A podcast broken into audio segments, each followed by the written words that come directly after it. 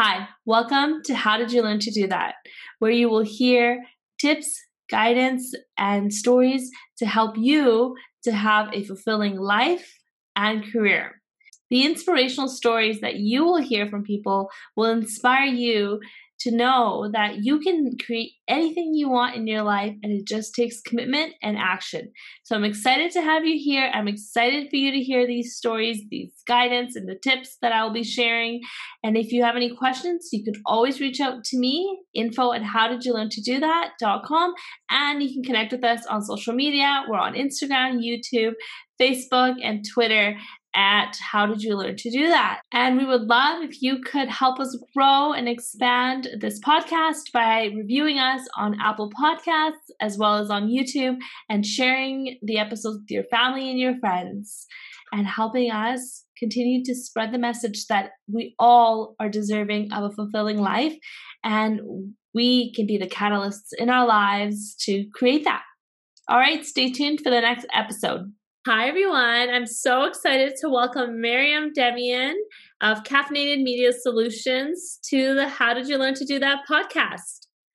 I'm going to tell you a little bit about Miriam before we get started. So, Miriam is the founder and owner of Caffeinated Media Solutions, a digital marketing agency working with small businesses on giving their online presence a jolt of sustainable energy. After a decade spent working in marketing and heading up large budget national campaigns, Miriam would find herself unfulfilled and sometimes even unemployed after budget cuts and restructuring. So she founded Caffeinated Media Solutions with the intention of bringing the same level of service only available for the large budget organizations to startups, offering plans customized to work for them where they are at in their marketing and e commerce journeys. Cairo born, Ottawa raised, Miriam's own journey into marketing wasn't quite linear as she had thought she would work in the field of criminal justice. But after years spent in South Korea teaching and backpacking solo, she ended up in marketing as she found it rewarding and fascinating to be able to communicate a message through various means and mediums, beyond linguistic barriers. In the years since moving to Vancouver from Ottawa, Miriam achieved two unorthodox dreams of completing a documentary filmed in Cambodia on a handycam and seeing it screened at the Female Eye Film Festival in Toronto, as well as self publishing a fictional novel called Nawal from Cairo to Canada, currently available in the indie section of the Vancouver Public Library. Wow, that's so interesting. So much that I didn't know about you. That's so cool. I want to see oh the link to your video. Definitely share because I'd want to check it out. And I know people would want to check it out. And your book, so cool. Um, we could talk about Cambodia and traveling because it's honestly one of my most favorite places in the world, which I feel like it's such a hidden gem no one really talks about, but um, is one of my favorite places. So I'm so excited to have you on the podcast. Thank you. Thank you so much for having me. I know I was kind of laughing at the end of my bio. it sounds just so all over the place, you know, but such is life and that's that's how it that's how it's that's how the cookie crumbled yeah. so well, far. Well, the best the best life journeys are not a straight line, right? It's a bit of a, yes. a bit of a you know like a zigzag or a swirl, I think. And yeah.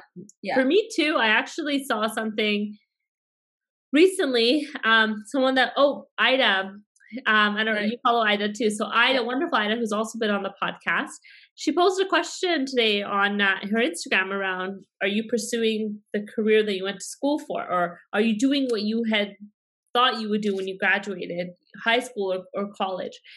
And I had to think about it. And I remember the first thing I did when I was about to graduate high school was I applied for um, school at the U- University of British Columbia in the Okanagan, though, which from my house is a five to six hour drive uh, which would mean I'd have to move out, which would mean that my parents were not okay with it, you know. And then the second one was like, okay, if you're not going to let me go move out of the house, then I'm going into broadcast journalism, which was a field that my parents, you know, it was like a rebel thing because my parents did not see it as valuable. It's not doctor, pharmacist, engineer. There you go. Right. Exactly. Right. It's the same. Yeah, yeah. yeah. I was like, okay, I'll go to med school, but you have to let me move out now, or I'm going to be a broadcast journalist. And uh, both of them were no. So, um, so I remember when I applied for the broadcast journalism, though, I did go to their info night, and it was the first time I really felt that something resonated with me. Like I felt like, oh, this makes sense. This is exactly where I want to be. Um, you know, and then I went, I ended up actually going into healthcare and public health and, um, and I do love it, but now I'm coming back full circle with this podcast right, and, yeah. and media and media and like developing this kind of media form. Um, and coming back to a, a form of journalism or broadcasting or, um, you know having this podcast so when i so when i as i was reading it and you you know you have the the movie and the film and the um book i'm like oh my gosh like you are pursuing all your passions i mean it didn't start off like that yeah like you you know when i was you know you tell a 17 18 year old to decide their entire life right like by going to now you choose what you love and does anyone love the same thing? Like, I don't know how many years later, I won't go into that. but you know what I mean? It's like, so when I was going to university, again, my, for myself as well, it was like, you're not leaving the house. You're not like, what is this? You know, we're Egyptian. Like, you don't leave. You very similar till, cultures, yeah. Oh yeah, no, you know, you'll leave when you get married. That's yeah. how it goes. Yeah, you exactly grow up, you get a university degree that's honorable enough to marry. you know? And then essentially, right? And then uh, and then and then you're off. Go wherever you want, but it's not going to be on your own. My parents were never like they're traditional. I think because I think they also had to be, you know. Um, but essentially, I wasn't allowed to leave. My mom was like, "If the program is in Ottawa, you're staying in Ottawa." Yeah. I was like, all right. All my friends were staying too because all my, you know, I had a lot of Egyptian friends. So I'm like, oh, I'll stick it out together. Um, so I did. I went into criminology with the intent of going into uh, law and becoming a criminal defense lawyer. That was my grand plan at 18, 19, because uh, simply actually because all my friends always said that I argue so much about anything and everything that I should be a lawyer. Like that's just a natural trajectory. Oh, you argue a lot, you should just be a lawyer. I feel like I've and, heard that so much about anyone that argues a lot. It's like, go be a lawyer. yeah, right? And it's just um and being impressionable and not really knowing like I wasn't into, you know, I, I knew I wasn't going to be in medical or engineering or anything like that. Those aren't my interests at all. So I went into criminology, just, you know, sight unseen, going, yeah, sure, this is going to work out. Like, that is just going to work out. Um, but, you know, through the years, things moved in a different way. And after university um, and trying the LSAT a couple of times, and anyone who's ever tried the LSAT to get into law school, will attest to the fact that it is written by the devil himself. you know, it is not. It's just not. I don't know. My brain just wouldn't. I just couldn't get the right um, results. I always got close, but not enough to get into law school. So anyway, so after university, I decided um, somehow, and this is the comical part, I guess. I never really thought about this way, but only three or four years earlier, I was wasn't allowed to leave the house because you know the program was in Ottawa and I had to go to university and be traditional and follow the right path.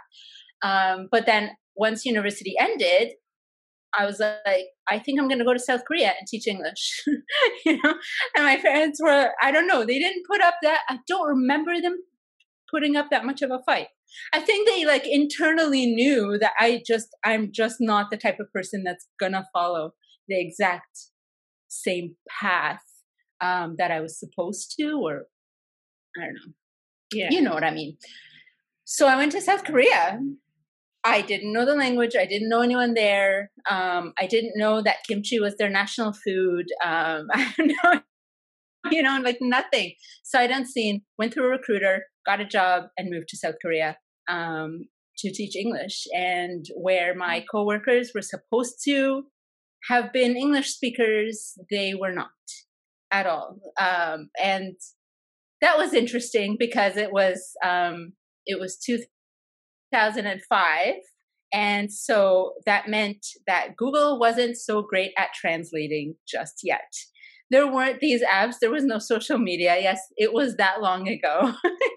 it's crazy to think, but it was um it was really really trying, but it became a little bit of a fun situation where um communicating with my coworkers was just to me it was hilarious because they had this their own translating machine or something. I don't I, program, and they would print out the translations and like hand them to me of what they're trying to say, and it made no sense whatsoever. It was just it was the most it was just so funny that sometimes I would be like, okay, yeah, mm-hmm, and just go home and then get a knock at my door like an hour later, like, no, you come with us. okay, sure, you know. But it was it was a defining year. I met a lot of expats there from all around the world, which was really fun. Obviously, met and made some um, friends in Korea who are Korean. Learned a little bit of Korean. Um, that gets me. It's like menu, you know, menu Korean. Not I can't speak much of it. Um, but yeah, it was a defining year. I went home to Ottawa with a totally different mindset um, and just trying to get work and figuring out what I want to do. But the recruiter who had sent me, who had gotten me a job in South Korea, um, ended up offering me a job which actually was out here in Vancouver because they were located in Gastown. And I never thought I would ever move uh, out here to the rainy coast, but I was just at a point where I was like, I don't think there's a future for me in Ottawa. So I packed up my bags and my life and came out here in 2008. Um, and since then, it's been crazy. But while I was in South Korea, I had I had started a blog on blogger.com. um, I sound ancient right now. I'm not. I, I had a blogger.com too, so right? I remember. Does that, you know, it's like, does it even exist? I don't know if the blog still exists, but I used Blogger to create um, a form of communication with my family and friends. And I would just write my stories and all what's happening about the translations and the pictures and the food and the people and um and the you know just everything that happens there and then everyone liked it. People were like oh i just sent it to a friend. I just sent this to you know i had this little following um, and i realized then that i'm like oh okay i guess i can write. But i had proof. It wasn't just oh you can argue. I wrote in a way that was engaging. So i was like okay this is fantastic. So when i had gone back to ottawa i had started writing a book. I had this idea and i started it um, but it took me you know, it was like it was a pet project for a while. It was like my baby. So I had that going for years and years. And then um anyway, when I came to uh Vancouver, the job with um with the recruiter was to it was essentially social media at that point there was facebook um, and it was to communicate with the with the clients and the hrs and whatever so that's where it kind of began like the the way I see Korea, it was a place where I learned that communication is the absolute key. And I was able to figure out how, because while I was there, I also backpacked in other countries where I didn't speak their language, right? But you learn how to communicate because humans have the same type of um, like gestures for like watches. Not that we have watches anymore, but you know, there's certain things where we can align without verbal communication. Yeah. And so it kind of shifted while I was there from just arguing to making a point via media. Um, and I began working at the recruiters here. And after that, I decided to go to BCIT for broadcast communications. Um, and that's where I learned that I really, really want to make this uh, documentary. That was just my dream. Um, and my very, very, very good friend was like, "Yeah, sure, I'll do it with you." I was like, "Oh, okay. I guess we're doing this." You know, she made a dream come true for me. Um, it was originally supposed to be sh- very quickly. Uh, it was supposed to be in Egypt. We had our flights. We had everything going and um, everything set up. But then the night before I think it was the night before we were supposed to leave, the revolution broke out. Oh. so that kind of put a kink in the plans because there was no travel that was going to be possible for a while. We held out, we cried. Oh my gosh, it was like we put so much into the plan that that was the biggest stretch I've ever ever experienced. But um but we quickly changed it around, went to Cambodia for the same topic, which is um, the legalities of uh, adoption in certain countries. So in Egypt, it's not uh, permitted. Adoption is not permitted. And in Cambodia at the time, there was a moratorium on adoption. So um, we, we went to Cambodia and we quickly like rejigged everything, took our Sony Handycam that's like a hundred dollars, and went. Um, I still I don't know how we pulled it off, but thanks to her, who she was the videographer and editor, and, and we got it done. Came home to Vancouver, entered it into the uh, Female Eye Film Festival, got it in. Um, and through all this, I'm working obviously in all types of marketing jobs and social media, finishing my degree diploma at BCIT um, there was always something else going on, obviously, like moving me along.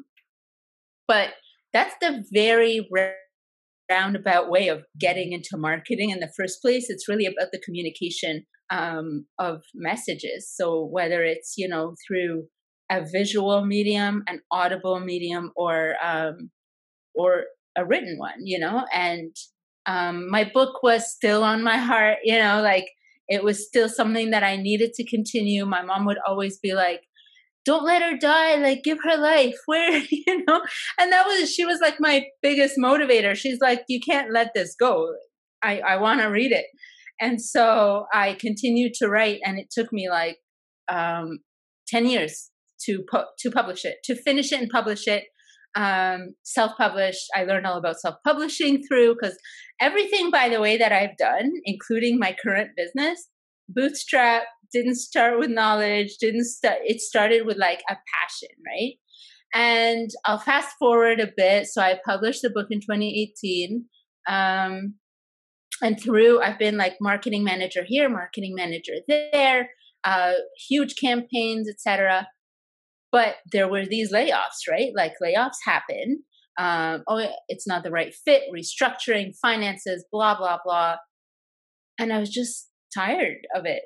Um, after my, my first layoff in, I think, 2014, I had started registered caffeinated media solutions and actually came up with the name over coffee with a friend at like parallel 49 or uh, yeah the coffee and donut place right and um, and I still have the napkin where she drew like the first logo concept and everything.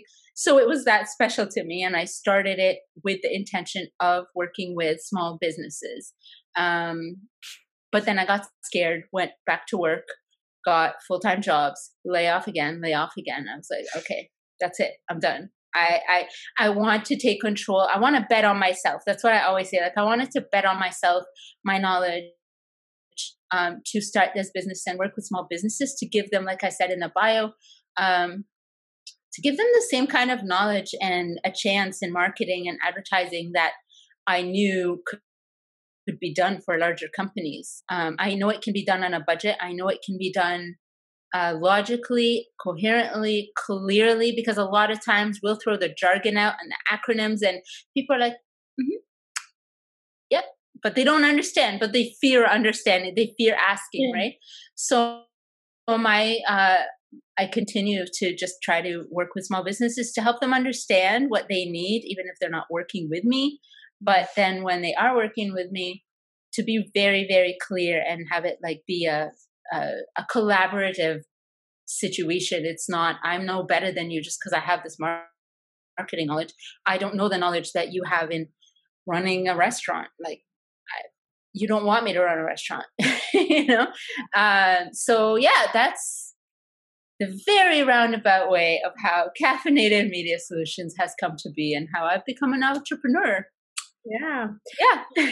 Yeah i love that story and i feel like it's very uh, uh, every like some of the stuff you're saying i was like oh my gosh i remember that and i remember um similar to you, having registered my consulting business in 2016, but not really taking a contract until 2018, several years later, and not really pursuing it that much, but I, I registered it. And I remember at that time it was because I had finished my master's and I was just looking at all these jobs, and there was just not a lot of jobs in in my field. And I also was, um, and I've always um, been drawn to entrepreneurship and always been drawn to the flexibility of just running your days the way you want to run it. Like if you want to work late at night and you want to take the morning off, that's okay. Like you don't have to be there set on someone's schedule. Um, and that's what I really appreciate about the entrepreneurship life. It's it's I mean you get some time freedom, but in the long run you'll get it. And the upfront you put a lot more time. And so you kind of bank that time for the future.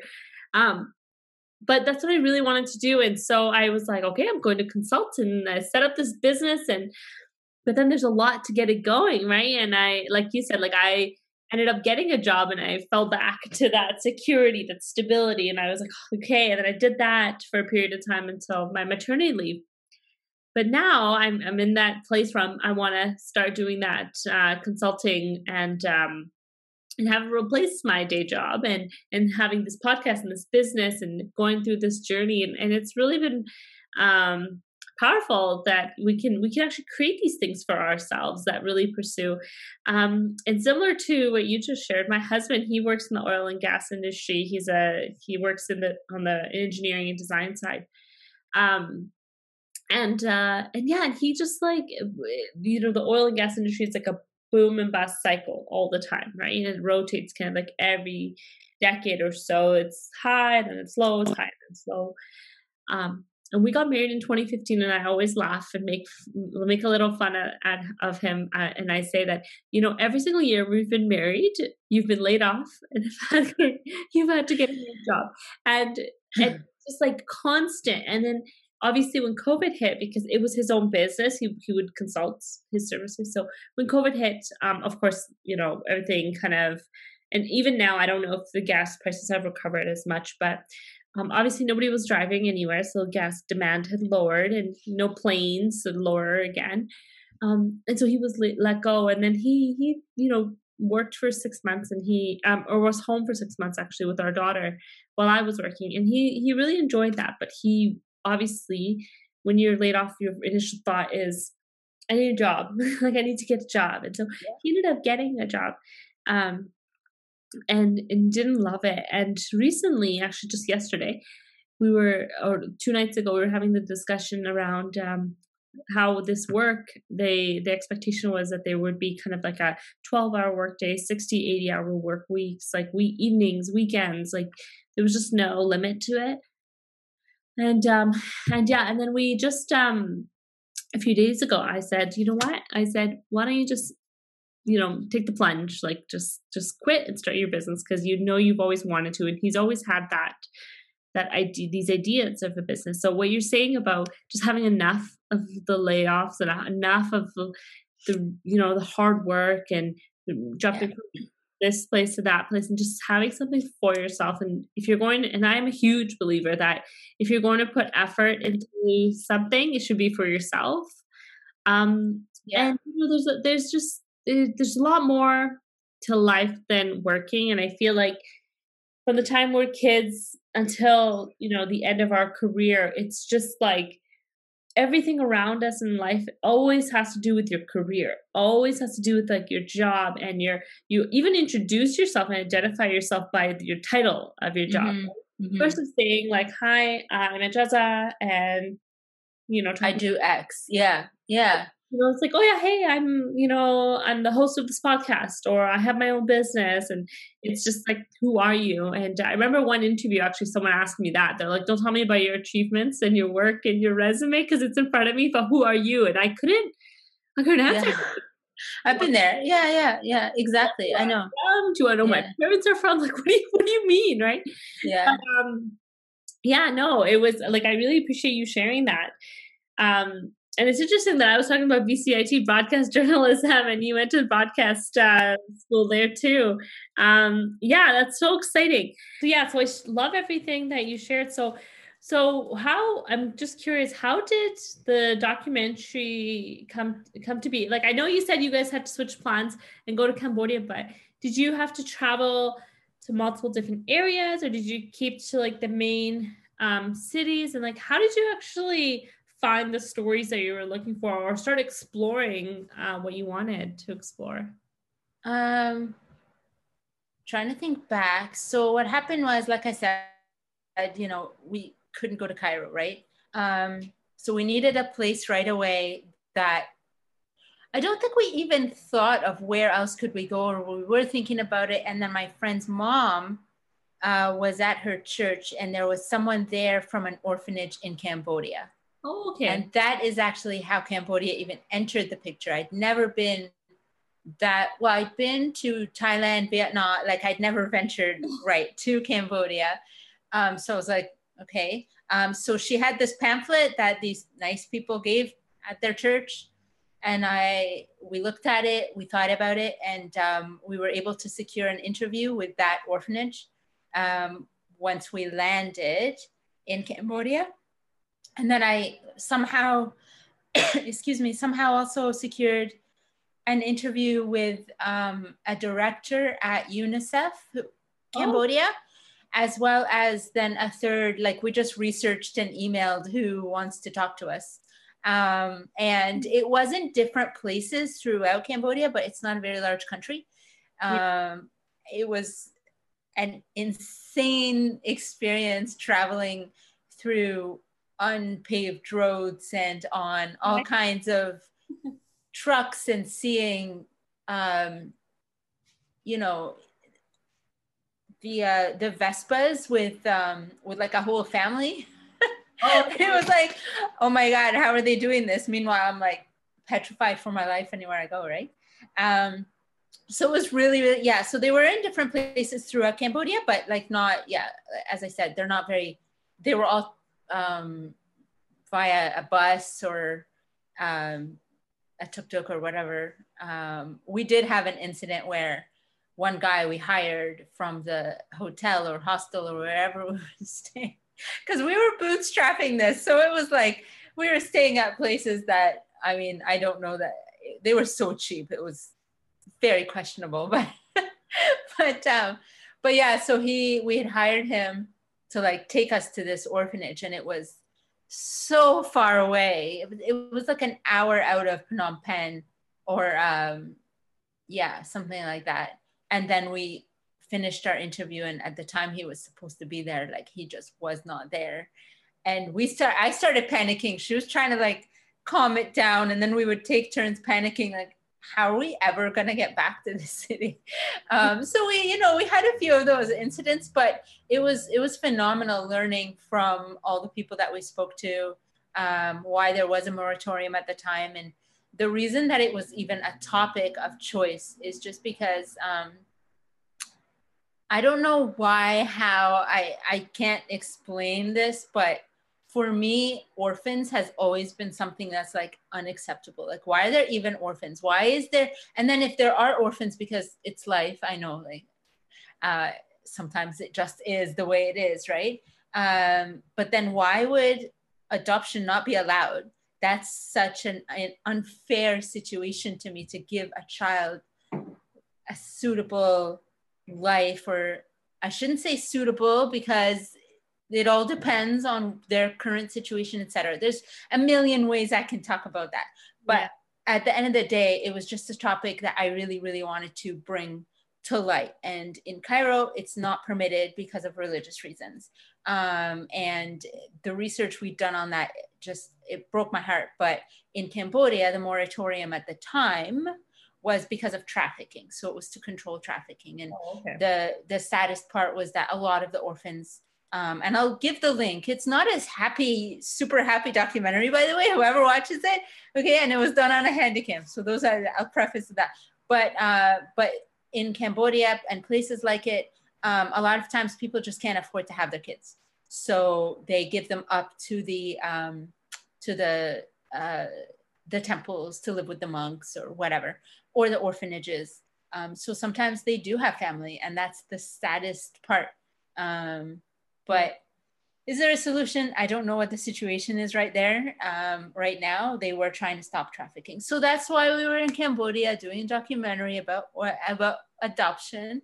Um, that's how that came to be. Yeah, yeah. Wow. I um, I love documentaries, especially powerful ones like that. That really, you know, not only teach you something new, but they just pull at your heartstrings and just that feeling of like, how could this be?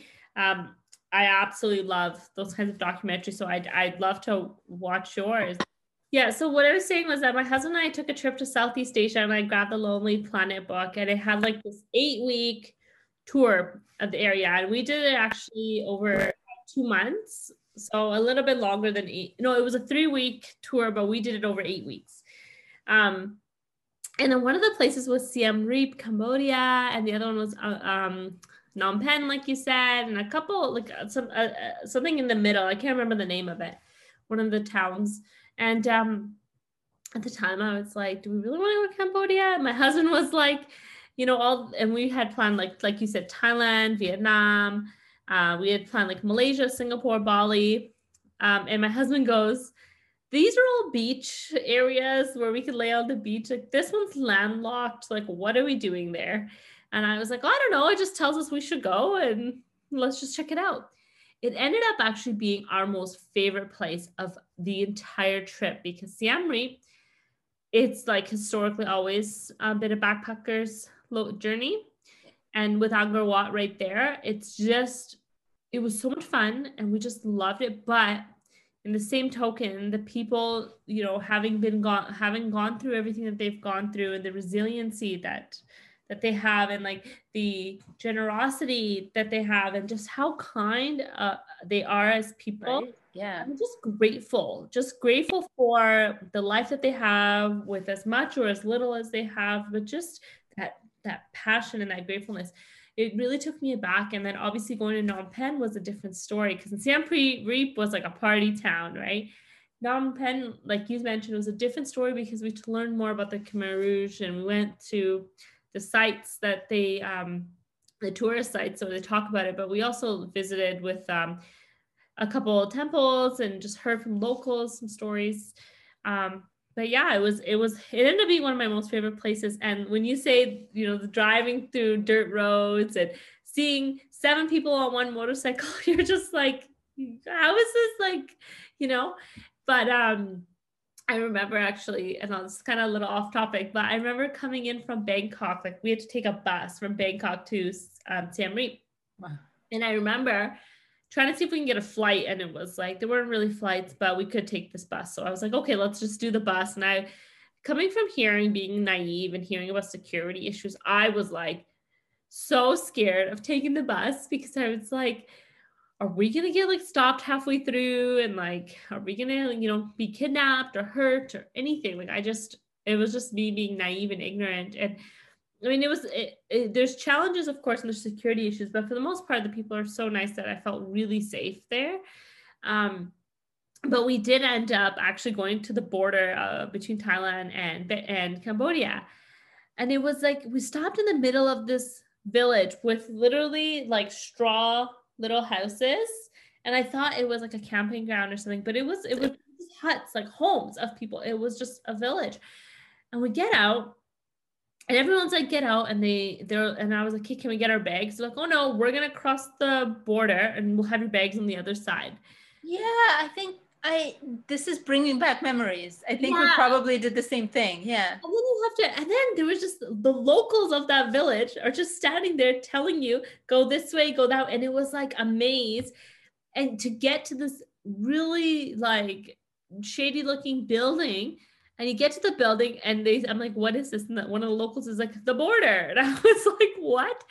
And like you walk through this building and go upstairs, and it's just like one table, one guy sitting there, and you go up to him, he stamps your passport, and then you're in. You're in Cambodia. And I was just like, that yeah, yeah. I think I remember that you have to walk across, unless I'm now making memories yeah. up because no, that is it. Yeah, you have to. I, I think so. Yeah, yeah, yeah.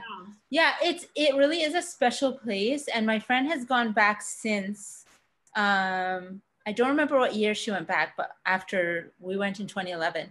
Um, and she said, you know, the saddest part is, you know, it is being capitalized, right? So there's just buildings everywhere. When we were there, it was cranes everywhere. She's like, those tr- cranes have moved, and now it's just these high rises, and it doesn't look the same at all. Mm-hmm. Um, so I'm kind of glad that we saw it when we did because yeah um it because it was raw and the people are so they are very kind and yeah learning about the khmer rouge was just i mean it's like how did this happen in our lifetime you know how did this happen um unnoticed and it really wakes you up to other world events that we're not paying attention to which which is a whole different podcast. But uh, but yeah, it was it's it's it was one of the five. I mean, I've had I guess a few defining moments, but being there and and doing that documentary was definitely uh, it was it was fantastic, and I'm so I'm grateful to my friend Andrea because she she's the one that was like, yeah, we're doing it, like yeah. done. You know, if I say we're doing something, there's a there's there could be a question mark, like you know, but she helped me make this dream come true for me and then her. So yeah. Yeah. Well, that's amazing. And I'm, I'm so excited that you shared that in your bio. Otherwise, I would have never known. And I'll share the link um, uh, in the show notes so anyone that's listening can check out check out the uh, documentary. Um, so yeah, so let's let's get back onto you and kind of this journey that you've been on, um, and really making that commitment once you you had that layoff and you or the series of layoffs and you were like i'm done i'm starting something for myself so what was what was that first thing that you did i know you you registered the business but when you actually wanted to get it going what was the first thing that you did and how like how did you feel how did you get through the barriers you would put up for yourself and just say that like i believe in myself i believe in this and here's what we're going to do you know what? I am not gonna lie and say I came up with some master plan. it was a point like I was driving home from getting laid off from in Surrey, so it was a nice long drive back to Vancouver, and uh, and I was just like, what just happened, and how can I make it so that that doesn't happen to me again?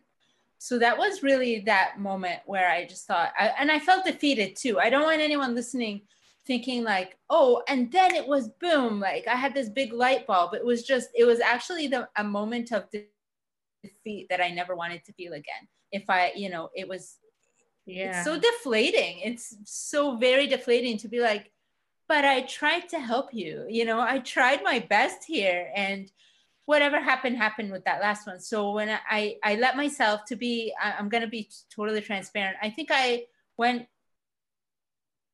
I probably I can't fully remember, but I might have stopped at the liquor store first to grab some wine uh, for the to deal. You know, not to deal like it's not, but to help, I guess. Yeah. Um, and then I went. My business is still registered. I can do this. I know I can because I've been doing it for clients with agencies and in house. Um, let's do this. What can I do? So I went back to my GoDaddy account and my website account, cleaned it up, thought about what I can do there, what services I can do. Um, I was lucky enough to have EI to get me through. So that is such a benefit we have there. I mean, in the meantime, when we're paying taxes, it never feels great. But when you need it and you didn't ever know you needed that badly, I'm happy to pay taxes, frankly. So, so um, so yeah, I basically used, I decided to use the time I had for EI to start digging, like hit the ground running. Um, and I knew when it would end. So I started um, putting out feelers, um, applying for certain things if I saw something on Facebook groups, on um, you know, on message boards and whatnot that could use my help rather than hire an agency, for example, and stuff like that. So I started putting out feelers um, and and went from there. To be honest, I'm happy that I also um, I participated in this little I don't want to say conference, but a talk, I guess, with um, other female entrepreneurs and um, one of them had said to me, and she was a mortgage specialist, so nothing to do with what I was doing. But I had such a hard time investing. Like when you're on EI and you've got rent and you've got bills, you don't really think like, oh, I have money to invest in my business right now. But there was the moment where I was like, I hate my website and I want a new one. It's going to cost this much. She's like, you're going to make that back triple, if not more. You're not even going to think about that amount anymore. Just do it. Like, I promise it'll pay off. And, um, and I did. I went home and paid for another site and cleaned it up. And, and it has went through, you know, I've had a few iterations of my website, but for me, my, you know, you put your best foot forward and you make an impression and what impression did i want to put out there so i looked at my website first um, my services and then yeah and then hit the ground running just putting feelers out there started with one client um, on a different type of deal and then i created um, i hosted meetups to meet new people that might be interested in these services who also own small businesses um, and I, I, honestly went from there. It's a day to day thing. And I was just speaking to a client this morning um, on like a marketing coaching call. And I was telling her, I've realized that owning a business is like having a relationship. You have to choose it every day. And sometimes it's by the hour. sometimes, sometimes it's like, I love you, but I don't like you right now. I have to just take some space, go for a walk, go go for a like do anything but look at it um, until you turn back. So yeah, it's not entrepreneurship. I think we were speaking about it earlier. Like it's not for everyone. It's when you want stability, when your life is about looking for stability, it's not going to be entrepreneurship. There's like no, there's no stability. There's no sureties. There's, you know, it's how much can you put in, and you're not always going to get the same you're not always going to have a positive ROI. You know, your return on investment is not always going to be positive. You're going to have upset clients. You're going to have to renegotiate contracts. There's so much, but it's all in the process. And I'm happy I chose it because it just it gives me a, a, an amount of autonomy that I think I was seeking through all those jobs that you just you can't have when you have a job. Yeah, yeah, I love that, and I I I uh, totally agree with you there because I feel that um, although you don't get the stability in terms of income or um, you know just just income in the work because sometimes the work could be a lot and sometimes it could be almost non-existent. What i do appreciate about it though um, and for me it really has to do with my daughter. It's really was the catalyst. Um, and now she was the catalyst that got me going but now there's just a whole series of other things that make me appreciate entrepreneurship and that's just having a better and I don't know, some people might say this is not true, but having or the ability to work towards a better work life balance in a sense mm-hmm. where, um, you know, if you want to sleep in, that's okay because you're tired, you want to stay up late and work, that's okay because it's working for yourself and um, or if you want to take a break midday to go for a walk or do an exercise class or go for lunch with a friend that you haven't seen in a while, that's okay. And you don't have to rush back after an hour to the office, you know? And my biggest thing that I hated being in the office was, and I always feel, and I totally, if I set up, if I grow this into a business where I'm employing people, I hope, I mean, I'm going to employ this and try it out, but I feel like we should work based on productivity you know and if there's a series of tasks that i need to get done or the series of things that i need to do this week that if i complete that in two days there's zero reason for me to then just sit there staring at a screen for three days. Pretending to be busy. Pretending to be busy exactly. Like i used to have a colleague who would read it. Like she would find pdfs of books or audio books online for free and she would read a book for eight hours a day because she just didn't have enough work to do because her work was dependent on someone else and that person wasn't there that week. And so, really, she had nothing to do. And I just kept thinking to myself, I'm like, if this was my company, I'm paying somebody to read all my time, you know, which I would pay for someone to read because I think reading is so key and so important. But if it has to do with the business or it has to do with advancing their knowledge or them personally, and that's going to be something I want to incorporate in my business. But for the work that we were doing at the time, it, it didn't make sense. But I used to think the same thing. I'm like, if I can get all my work done in two days, for three days, I should be off and I should still get paid a full time salary because I'm working on productivity. Other people, they like to work a bit slower and they they do take the full five days, which is totally fine because we're all different and varied. But if we work based on productivity um, basis versus an hour basis, like getting 40 hours in a week, um, I think we would be a little better off because we could we could do a little bit more. And although COVID, and I've said this so many times that although COVID is terrible and horrible, and what's happened is catastrophic, the silver lining is that it's teaching us a new way to work, a new shift in the office culture that we don't have to be there five days a week, you know, that we could, we can have a work life balance. And I definitely feel that for myself, being able to balance things more, um, being uh, able to work from home.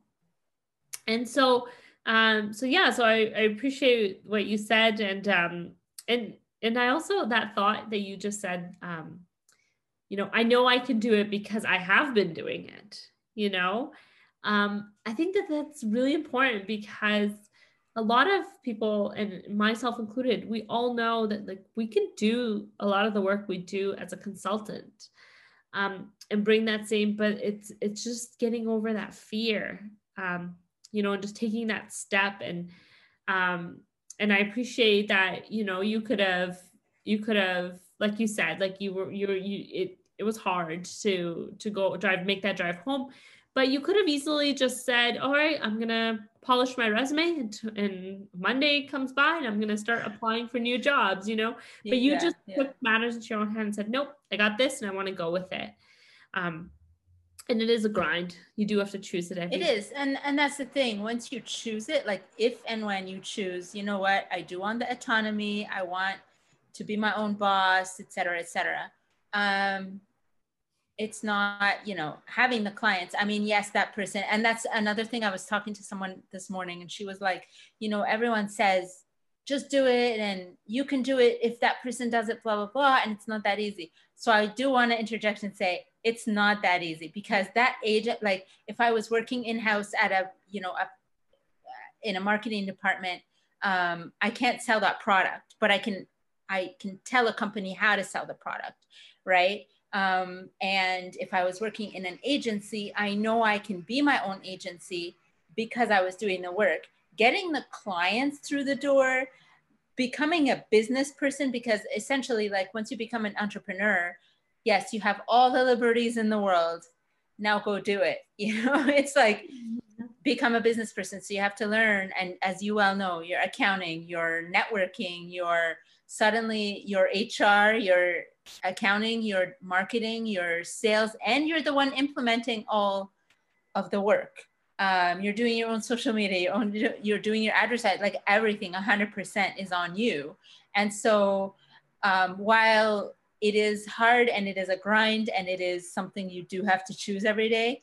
Um, I love it because I was listening to a podcast that said, when you're in this position, you have to look at the values that you have. So if you value a paycheck, don't do it because it's not going to be regular for a while. You don't know what the while is.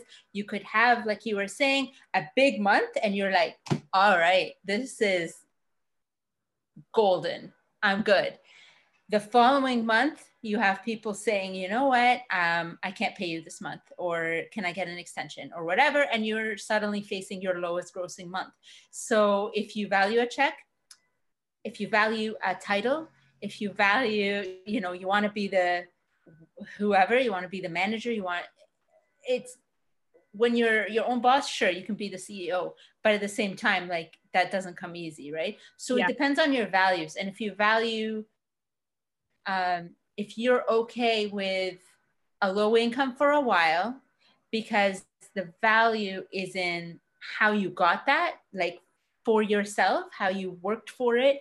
For me like if i earn a dollar from a client that dollar is worth more than a million that i got from a boss because it was like i did it um, with them. I, it's not a you know it is a it's a it's team effort here but yeah, I just um it's it's fun, it's challenging, and I still I mean, I don't know that I could do another interview. And I think that's when you brought up the interview, I remembered after I got laid off, I was like, I can't, I can't fathom the idea of cleaning up my resume right now and talking anyone else into giving me a job. I just, I can't even prove it to myself right now. I'm just, it's me, myself, and I, and I've gotta, I gotta hit the ground here. Um, so yeah it was you know nothing like i said like nothing has come easy i don't think any entrepreneur starts off with it being easy um, and so we all come to it in a different way and sticking it out is is the real challenge i think um, but yeah. it's fun i mean if but i have a very twisted version of fun right yeah well you know what i uh I was just about to ask you to, you know, what your advice would be to someone that just wants to get started and, and, definitely in getting clients and figuring out where clients are and how do you sell yourself. And what um, I appreciate you sharing is that you, you are you are doing the marketing, like the actual work around web marketing and web design and all the work that you do and the services that you offer. You're doing that for your clients but you you yourself are your own client as well because you have to do it for yourself too on top of everything else and i yeah i can totally say that for me it's just i try to carve out a period at some time during the week and i literally have to be very conscious about that and it's it's either do i edit and get a, a podcast episode scheduled do i um you know market my business? Do I market this? And it, I feel like there's always these competing demands for my time. Um, and it's all about putting in systems, right? Putting in like organized and actually being disciplined. And you and I both, we took the Action Takers um, Club, right? Taking it again, yes. oh, you are? Are you doing the self study? Uh, yes, yeah. Oh, okay. Yeah, yeah.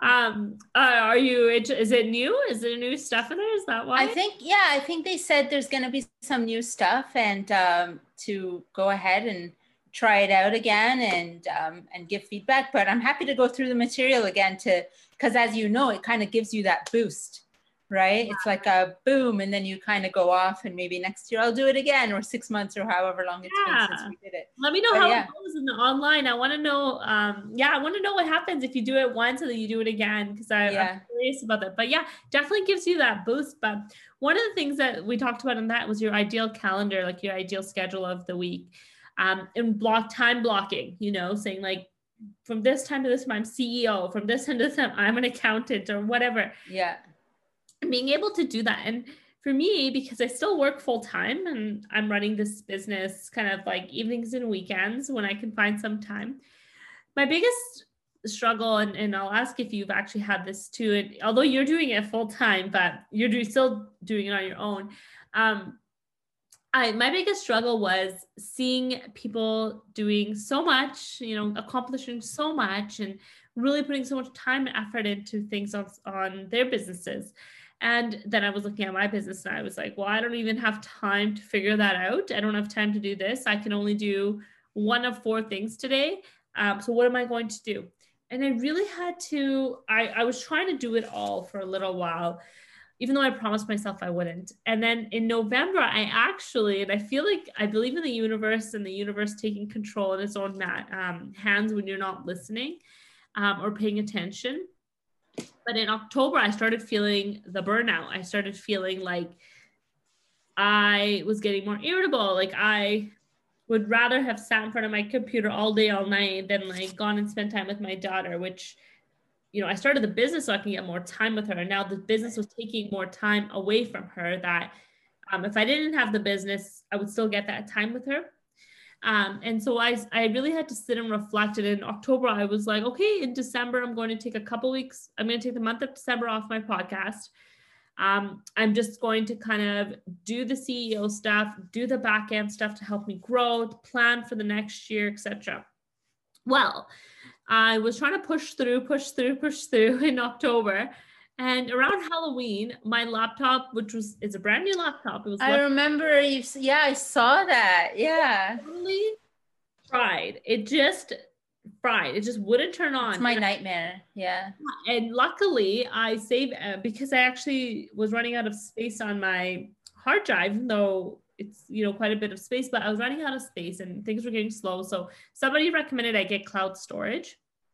It was like the best decision ever. So I, store everything on the OneDrive with Microsoft and just have it embedded on my computer. So everything's on there so I can get access. And it's just that really saved my life because I would have lost everything. Um, yeah. And so like my laptop died and I'm going, I'm like, they're like at the repair place. And I'm like, are you guys going to help me? And I go to Apple and Apple's like, come back next week. We're super busy. And I was like, oh no, I can't. I can't, right? So I went to London Drugs and they said, Oh, come like later today, we'll help you. I was like, Perfect. I get there and their tech is like, This might take two weeks. And I was like, Two weeks? Like, how could I be without a laptop for two weeks? And it ended up being kind of like what I needed because I because I literally could not work if I wanted to. And I can only do so much off my phone, right? Yeah. And it forced me to take the two weeks off to rejuvenate, to really reprioritize my life, to feel what it was like to not have a business in a sense, to like have my evenings and weekends back to myself. And it was nice. And it really made me think kind of like where my priorities are. And I had a moment where I thought to myself that, um, you know, people that you see on social media, people that you see running these businesses, people that you see doing stuff, they have help in the back end that you don't know about, right? Like you're yeah. helping so many people with their business, but they're not they're not putting your face on their business, so you don't people don't know that you're there. Um, and I was like, people have different priorities. Like not everybody has a kid that they want to spend time with. Not everybody has a partner um, that they spend time with. Not everybody has like a large family that takes up some time of theirs. Not everybody has the same life as you. And so everyone has different things that they'd like to do, and you don't truly ever know what they feel like. So, um, and the reason I'm sharing this is because it takes me back to what you said about you really just have to be okay with it and really have to want to do all that work um, if you want those luxuries. So, what um, if there's somebody that kind of like is in the same boat as you, and especially now with COVID, obviously, um, with everything and there's tons of layoffs tons of unemployment going on and businesses restructuring and moving online and doing that kind of stuff. What if there's someone that was in your position when and had the same feelings that you had when you were making that drive from surrey to vancouver um, after you were laid off what would you say to them? And you know or what would you say to yourself being being where you are today? That somehow, some way, it will work out, first of all. so it's not the end of the world, first of all. Um, that, let's see, what would I say? If you're, yeah, if you're like, should I or shouldn't I? If it's in you, at least try. Um, absolutely because we're still in a pandemic, this is actually an opportune time to start something um, because there are more supports and more people will understand. Not that you need people to understand, but you will have that more than you would before, where like when I, it was pre pandemic when I started this. So, so it was like, are you sure? Like, you know, you get friends still sending jobs and it's like no no i've burned the boats and that's one thing that i was also talking to i say this a lot because tony robbins says it um, and it's true. It actually has kind of gotten me through. And ironically, and I'll explain in a sec, but ironically, like, so when we came to Canada from Egypt, um, a lot of my friends' families would say, like, oh, we're gonna, you know, they would go to Egypt and they would stay in the apartment that their families secured and still have there. And I think at one point I said to my parents, like, why didn't you keep the apartment? Like, we don't even have, you know, it would be so much cheaper if we could fly there and then have a place to stay and not have to deal with this. And I, I don't remember which parent said this, unfortunately, but it was like, if we kept something there, that would be a fallback and we wouldn't be, um, we wouldn't work as hard to stay in Canada if there was a fallback. And it's the same idea as the burning the boats situation. And it is there is a historical reference to it um, when the spanish went to mexico. It was like burn the boats because we're going to make this work. That's the gist of it. That's my layman's terms. But essentially like if you're going to get into something pretend if you have a net pretend it's not there. And if you don't have a net that's even better because you're gonna work harder to make it work. Um, but yeah if you're in that situation if you've been laid off if you're right now like i don't i don't like my job i want to start my own business start there's nobody stopping you from starting even if it's slow to begin and you need to keep your job um, but you know the best way to make it work fully is to go all in. And they say that on shark tank all the time right? Like if it's not 100% and then you're not giving it your all. And so to do people have full-time jobs start and make it work? Absolutely. Um, it's just your determination. Find a problem to solve if that's a product if that's a service. Um, like for me i kept thinking like what problem am i solving? And it's like small businesses don't know where to start with marketing at all. And they don't understand marketing. They don't understand how to post. They don't understand what services are available to them, et cetera, et cetera. So for me, the problem I'm solving is saving time and making money. Um, that's that's what I would say. If you want to start, I'm not going to say it's as easy as just go for it. It will work out. but if it's on if it's on your mind, don't um let me say it this way. I don't regret that I didn't continue it since 2014, but I'm working not to regret it in five years, quitting yeah. now. Yeah, I appreciate that. Um, yeah, I appreciate that. And, and it reminds me a lot of um, kind of this conversation, I, like I said, I've been having with my husband. Like he took this job and he, you know, it's stability, right? It's stability. It's just, it's there. And I mean, there's a family too. Like it's, you know. Right. And uh, I mean, we're, we, you know, we're, um, I feel that we're really blessed in the sense that we have a bit of, you know, savings that we can fall back on and we have some flexibility there and we have so much family nearby that like, you know, things really hit the fan and we need to kind of move out or whatever. We have so many people we can move in with, you know, that would yeah. take us in and, you know, um, help us. And that would be so great. But the biggest thing to him that I said to him, and I, I feel this wholeheartedly, is that your mental health is the most important thing in this whole entire world because your mental health, if it suffers, your physical health suffers, your emotional health suffers, your family suffers, your friends suffer, your job suffers, everything around you will crumble if you don't take care of your mental health. And so I told him, I said, you need to really sit down and reflect and think about it is this job sucking the life out of you? Is it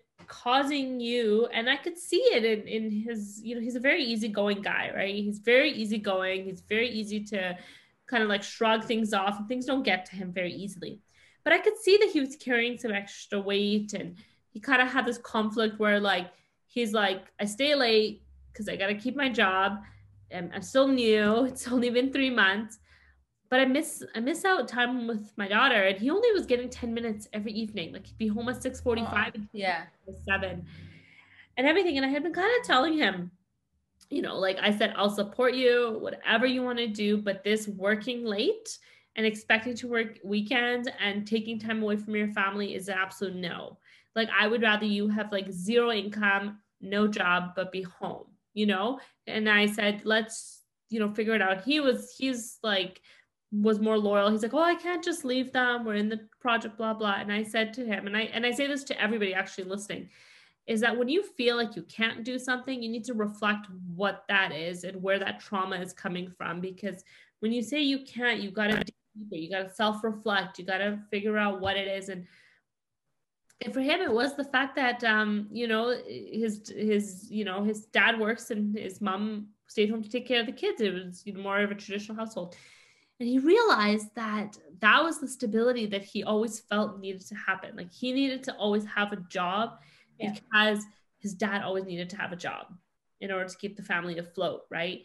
And um and he he knew it. He's right when i brought it up he's like i know exactly what it is and i know why. And it actually was funny because even though our daughter is two on this past um, sunday actually she hugged my husband good night and said i'll miss you daddy and just like just the fact that like she's very intuitive. And so just the fact that she said i'll miss you daddy it made me feel yeah. and him too. We both knew that she knew she wasn't going to see much of him until uh-huh. next weekend.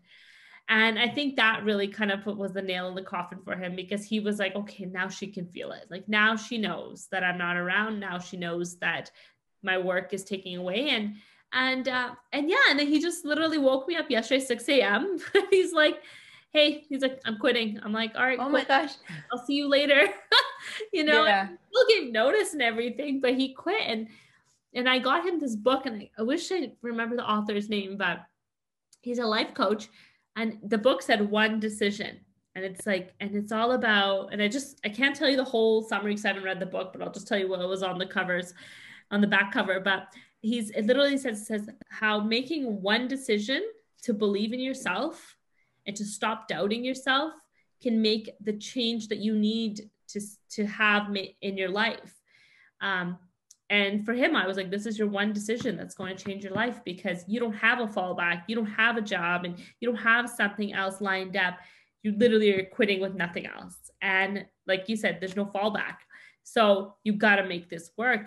Um, and surprisingly, he's been telling people, he told people at work today, and he was telling me, and he said people were shocked. They were like, you just quit with nothing else to fall back on? Like you're not, you don't have a job, like you don't, yeah. like, they were confused. And I, and I appreciate what you said too, because it, it was just that. It's just like, you don't have a fallback you got to make it work. You got to put in 100%. Yeah. And no, and people won't. I, I was talking to my client this morning, like, people won't understand, but they don't have to they're not the ones that are going to um, incur the repercussions of whatever your decision is. And so that's actually, I'm going to add something to your question of what would you say to someone. If you're going to make this decision, decide early on who you're going to listen to and who you're not going to listen to. Yeah. That is like, I think probably the first thing you need to, you need to follow. You got to follow your instincts. If this is something that you're going to do, um, then yeah, decide who you're going to listen to. If they're not going to be there for you when you fall, then you don't need to listen to them. Because the majority of this world, and it's totally fine, the world runs on nine to five. We need people to work nine to five. you know what I mean? Like it, it is a capitalist society. So there's nothing wrong with working nine to five, but it's so ingrained in our system that and our being that the majority of people will say what do you mean? Like what do you mean you're you don't have anything to fall back on? Because they themselves they're projecting right? Like their own fears.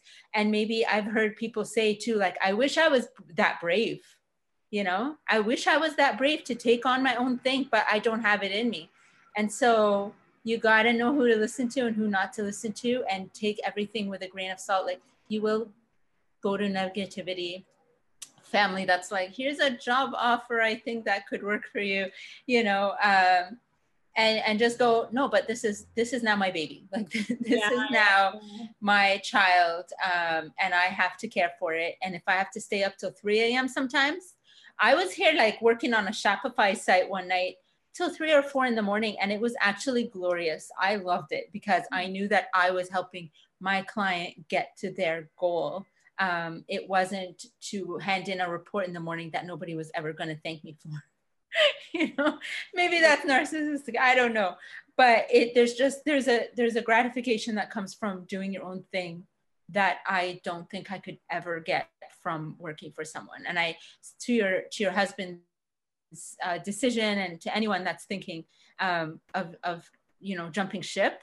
Um, I also have this. I read this quote once that keeps popping in my mind um, not to give your life to something that would to a company that would replace you oh, yeah. within 24 hours of your own death right like and they they have to the show must go on um and so yeah just listen to your instincts and um and but know who to listen to aside yeah. from yourself yeah, I think I've read that same quote as you were. I've heard it because I it's always been in the back of my mind is that um, if the CEO takes a lunch break, you take a lunch break. If the CEO leaves early, you leave early. And it's just it's just to me it's just a sense of you know, you're not, although the work that you may be doing is important, you're not that important because you're just another person that can be replaced with new ideas and new modes. And my sister is actually, she's she's a year younger than me, but she's uh, her perspective of careers and jobs is totally different from mine, and she loves the stability.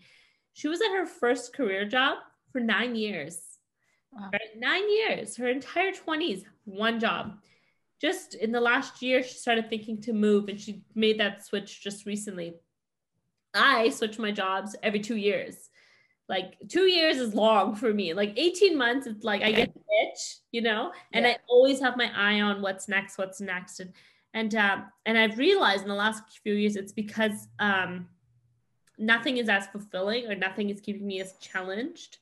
Um, and I, I feel like I've tapped out at you know I, I don't like cyclical work like I don't kind of like every year the same kind of stuff come back and you do the same thing I like new projects new innovations new businesses or new things to look at and uh and that's why I think entrepreneurship is so interesting to me because it's you meet someone new, you meet a new business, you learn something yeah. brand new. No two days are the same. Exactly. And no yeah, and like for me to that point, like working with different types of clients that own very, very differing types of businesses gives me the challenge, a different challenge for every single project where it's like one day it's Wix, one day it's Shopify, one day it's just social media. What you know, there's yeah. such a there's such a difference, and it keeps me me going and it keeps me interested as well because yeah you want to only work with people that are interested in your business too yeah um, exactly yeah, yeah. and then I, and i just to talk about your piece about you got to listen to you know you got to keep track of who you want to listen to i was just listening to a podcast with brene brown and tim ferriss and dax shepard and dax shepard said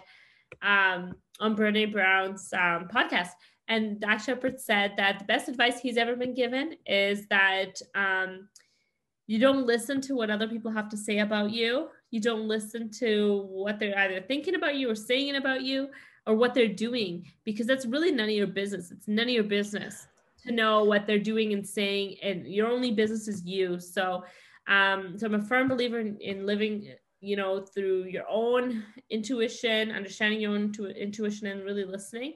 Um, and yeah, and having that key core people of mentors and family and friends that you know will give it to you real and raw and not sugarcoated just to make you feel better. But we'll tell you, like, no, and just your logo sucks. Like, you need to change it, you know? Yeah. Yeah. Uh, that will really support you and kind of, you know, do that. And with that note, I do appreciate when you told me about my website icon because I had uh, for those that are listening, um, uh, when you have a when you have a website in the tab, there's a little icon, and usually it's the logo of the business. But mine said word had the WordPress logo, and Miriam emailed me and was like, "Hey, just letting you know, change it. It's called a favicon, right?" Right. Yeah, and a lot of Squares. I'm I'm meeting new people. The Squarespace sites because a lot of people are doing Squarespace. It's literally a square icon. Um, it's square Squarespace's logo. Um, but yeah, the favicon, it's actually it's so minuscule, but you never know who's like, well, that just looks amateur, right? So, and I know you weren't amateur, so I was like, I don't want her to look amateur. I wanted, you know. Well, not even looking amateur, but to be honest, I'm on my website all the time. I have it open, but I literally have never looked at the little icon. But after I did it, I was thinking how not for my website because I would look for the W. I would look for the W. But for other things that I'm on, I'm always looking for the logo to know what, because I'm the type of person that has hundreds of tabs open, right? Yeah, yeah. I would look for the icon because you can't see the word, right? You can only see the icon. So I would look for the color and be like, oh, that's the one. Right. So, you want to be as recognizable in the tabs as like a G for Google for your Gmail or you know yeah. whatever it may be. Yeah. So yeah, exactly. Yeah, so, so change your favicons. yeah, and Miriam was so nice to just send me an email and be like, "Hey, like you need to switch up your favicon," and I she taught me how to do it, uh, which was so kind and so nice for her. And also, um, for those who don't know, Miriam was my very first sponsor for this podcast, so I had her um, sponsor reel on the on a couple of episodes uh, last month. So um, I appreciate it. And uh, yeah, and if you want to support her, you can definitely check out caffeinatedmediasolutions.com. And I will link all her website, her social media, um, and everything on the show notes for you so you can connect with her. Um, but I've really appreciated the story that you shared and everything is so incredible the depth of the work that you've done, not only personally but professionally. Um, and I love the documentary and the book that caught me by surprise because most of the time I read the bio of my of my guests beforehand, but it's been such a crazy week that I didn't get a chance to, and I actually appreciated that I didn't because surprise. yeah, real honest. And I was just like reading. I was like, "What, Miriam? Like you do this and this too? That's so cool." So I can't wait to check out the documentary. Um, send me the link. I might watch it tonight. Um, and for everyone else, I'll I'll put it on the show notes too for you guys to check out and and support Miriam in that. Thank you so much for having me. I know this went kind of longer than maybe we thought, but it's such a pleasure speaking to you. Every time I speak to you, it's fun. And listening to your podcast has been inspiring all these lovely, lovely people with their own crazy stories that I'm like, what? So um, everyone, everyone has their own story. So, you know, you're part of uh, you're part of that medium that I was speaking to where you're communicating and allowing others that opportunity to share their stories. So thank you for allowing me to share my crazy stories. yeah, I appreciate it. And you know what? We all have stories to share and it's yep. we have to believe that we do have a story to share. And um yeah, and I know yeah, it's just so exciting. So I really appreciate I really appreciate you and your and sharing your story Thank you. podcast. Thank you so much. Um, yeah, and I look forward to listening, continuing to be a subscriber to your podcast. Thank you for the time today. Really appreciate it. Thank you so much for listening to the end of that episode. I hope that you have learned something from that episode that can have you getting closer to a fulfilling life and career. There's so much out there in the world that you can learn, you can experience, and you can apply to your current life that will help you start making those little steps towards a career that you love and that you're inspired by. So I'm excited for you. I can't wait to hear what you're doing. I would love for you to share with me over on our social media, or you can send me an email and let me know. You can visit our website, howdidyoullearntodo that.com for the show notes and for blog posts and to hear more about what we're up to.